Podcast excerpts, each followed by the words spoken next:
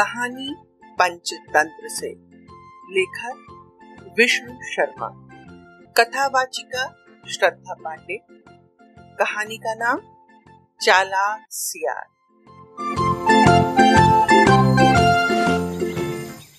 कहानी सुनिए बच्चों। एक था जंगल बहुत पुराना, जानवरों का था वह ठिकाना। पर आज़ाद घूमना मुश्किल था, सब छिप छिप कर रहते थे शेरों से। शिकार की तलाश में वह भटक रहा था, भूखा शेर तड़प रहा था। एक घने जंगल में एक शेर रहता था। उससे जंगल के सभी जानवर थर थर थर कांपते थे। वह हर रोज जंगल के जानवरों का शिकार किया करता था और अपना पेट भरता था। एक दिन की बात है वह पूरा दिन जंगल में भटकता रहा, लेकिन उसे एक भी शिकार नहीं मिला। जैसे ही जानवर उसे देखते छिप जाते, अपने घर से बाहर ही नहीं आते। तो जानवरों को रिझाने के लिए शेर ने एक पार्टी रखी, पर उसमें भी कोई नहीं आया। तो लगा गीत गा गा कर सबको बुलाने। दिख दिखता ना दिख दिखता, आओ मिलकर करें मज़ा दिख दिखता ना दिख दिखता आओ मिलकर करें मज़ा। क्यों बैठे हो छिप कर तुम? किसका डर है रहा सता? हम हम सब हैं जंगल के साथी। आओ मिलकर करें मज़ा। दिख दिखता ना दिख दिखता, पर कोई नहीं आया। सब दूर दूर से देखकर छिप जाते। लेकिन थोड़ी देर में जग्गू हाथी हिलते डुलते आया। और मटक मटक कर नाचने लगा। जग्गू से शेर भी डरता था, इसलिए मन महसूस कर रह गया दोनों बहुत देर तक बातें करते रहे। शेर के मुँह से लार टपक रहा था। मन महसूस कर चुपचाप बैठा रहा, क्योंकि उसे तो छोटी छोटी जानवरों का इंतज़ार था, जिन्हें चुपचाप जाकर दबाकर दबोच कर खा ले। जग्गू दादा से तो पंगा लेना ही नहीं चाहता था। क्योंकि उससे पंगा लेना तो उसे भारी पड़ सकता था। वह दिन भी इसी तरह बीत गया। अब दूसरे दिन शेरू को और ज़ोर से भूख लगी।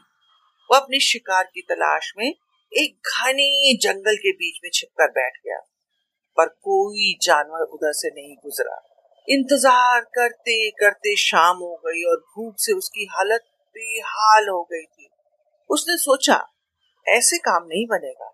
मुझे नदी किनारे चलना चाहिए। जब वहाँ पर पानी पीने कोई भी जानवर आएगा मैं घर दबोचूँगा। तो शेरू दादा सोचते हुए पहुँचा नदी के किनारे। क्या सोच रहा था? शेरू दादा सोच रहा था क्या करूँ मैं कौन उपाय? सुबह से भूखा भटक रहा जंगल में चुपचाप छिपा। अब आगे क्या होगा?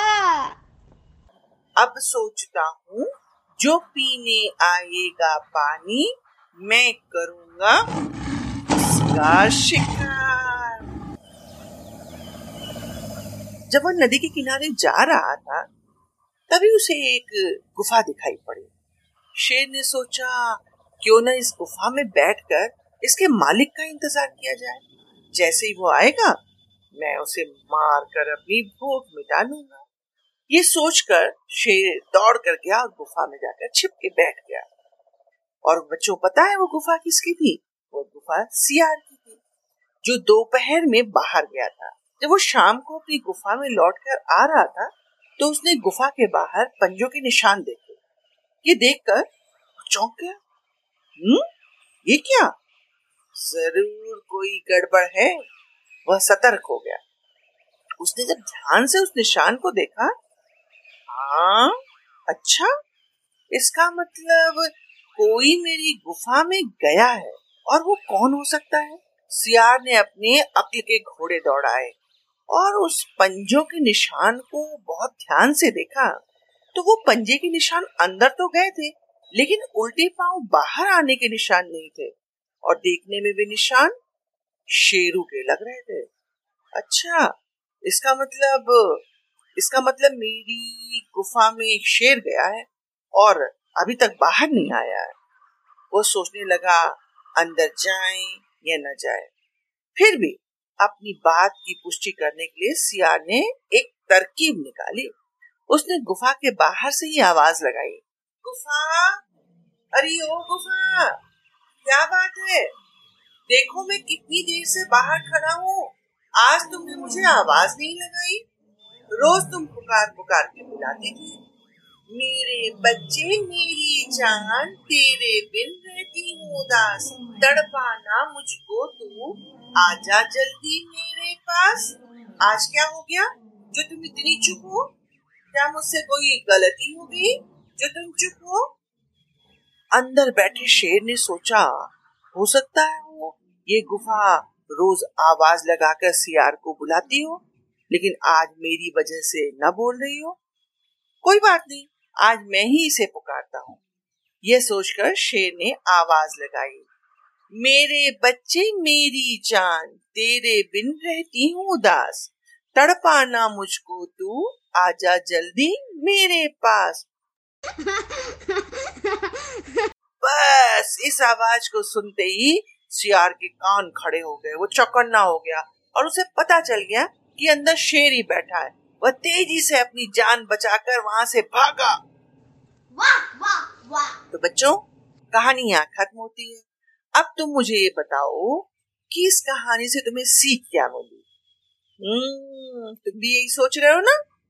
हाँ कहानी से हमें ये सीख मिलती है कि मुश्किल से मुश्किल स्थिति हो तो भी बुद्धि से काम लिया जा सकता है और उसका हल निकाला जा सकता है। हर मुसीबत से बचा जा सकता है। तो जल्दी ही मिलेंगे पंचतंत्र की दूसरी कहानी के साथ।